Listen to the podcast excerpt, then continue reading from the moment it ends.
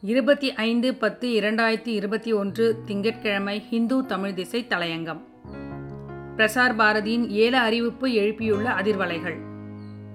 அரசின் நிதி பற்றாக்குறையை ஈடுகட்டுவதற்காக வரலாற்று முக்கியத்துவம் வாய்ந்த ஆவணங்களை ஏலம் விடுவதற்கு பிரசார் பாரதி முடிவெடுத்திருப்பதாக வெளிவந்த செய்திகளை அடுத்து அது குறித்து தீவிரமான விவாதங்கள் நடந்து வருகின்றன. நம் நாட்டின் விலை மதிப்பில்லாத ஆவணங்களை ஏலம் விடுவதற்கான நோக்கம்தான் என்ன?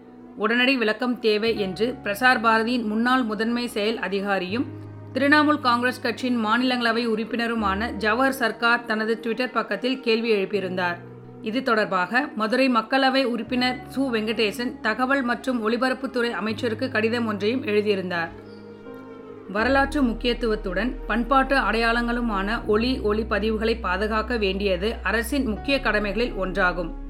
அரசியல் பொருளாதாரம் குறித்த விவாதங்களில் மட்டுமின்றி கலை பண்பாட்டு விஷயங்களிலும் எதிர்க்கட்சிகள் கவனத்தோடு இருப்பதும் அரசின் முடிவுகளுக்கு உடனுக்குடன் எதிர்வினையாற்றுவதும் வரவேற்கத்தக்கது. ஏல அறிவிப்பு தொடர்பான கேள்விகளுக்கு விளக்கம் அளித்துள்ள பிரசார் பாரதியின் தற்போதைய முதன்மை செயல் அதிகாரி சசிசேகர் வேம்பதி எதிர்க்கட்சிகள் குற்றம் சாட்டுவது போன்ற எந்த முடிவும் எடுக்கப்படவில்லை என்று கூறியுள்ளார். ஒளிபரப்பு உரிமை குறித்த சமீபத்திய அறிவிக்கை தவறாக பொருள் கொள்ளப்பட்டுள்ளதாக அவர் தனது விளக்கத்தில் குறிப்பிட்டுள்ளார்.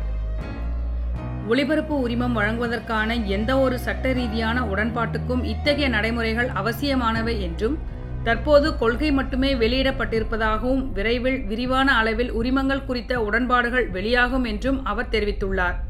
மதுரை மக்களவை உறுப்பினருக்கு அவர் அளித்துள்ள பதிலில் கொள்கை ஆவணத்தை படிக்காமலேயே விமர்சனம் செய்திருப்பது போல் தோன்றுவதாகவும் அதை கருத்தூன்றி படிக்குமாறும் கேட்டுக்கொண்டுள்ளார்.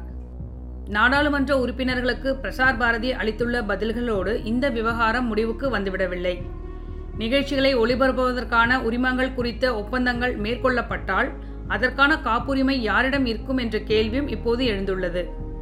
ஒளிபரப்பு உரிமங்கள் விற்கப்பட்டால் நிகழ்ச்சிகளில் பங்கேற்ற கலைஞர்களுக்கு சன்மானங்கள் வழங்கப்படுவதற்கான வாய்ப்புகள் உண்டா என்ற கேள்விக்கும் பதிலில்லை பிரசார் பாரதியின் அறிவிக்கையின்படி அதன் ஆவண காப்பகங்களில் உள்ள ஒளி ஒளி ஆவணங்களை அதிக உரிமை தொகை கொடுக்க முன்வருகின்ற மூன்றாம் தரப்பினருக்கு வெளிப்படையான முறையில் குத்தகை விட திட்டமிட்டிருப்பது தெரிகிறது.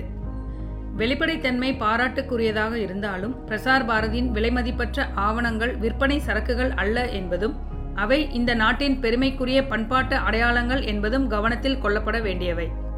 இணையதள ஒளிபரப்புகளுக்கான தரமான உள்ளடக்க தேவைகளை உத்தேசித்து இந்த அறிவிக்கையை வெளியிட்டிருப்பதாக சொல்லும் பிரசார் பாரதி இணையவெளியில் அப்படியொரு முன்னெடுப்பை அதுவே முன்னெடுக்கலாமே என்ற கேள்வியும் எழாமல் இல்லை.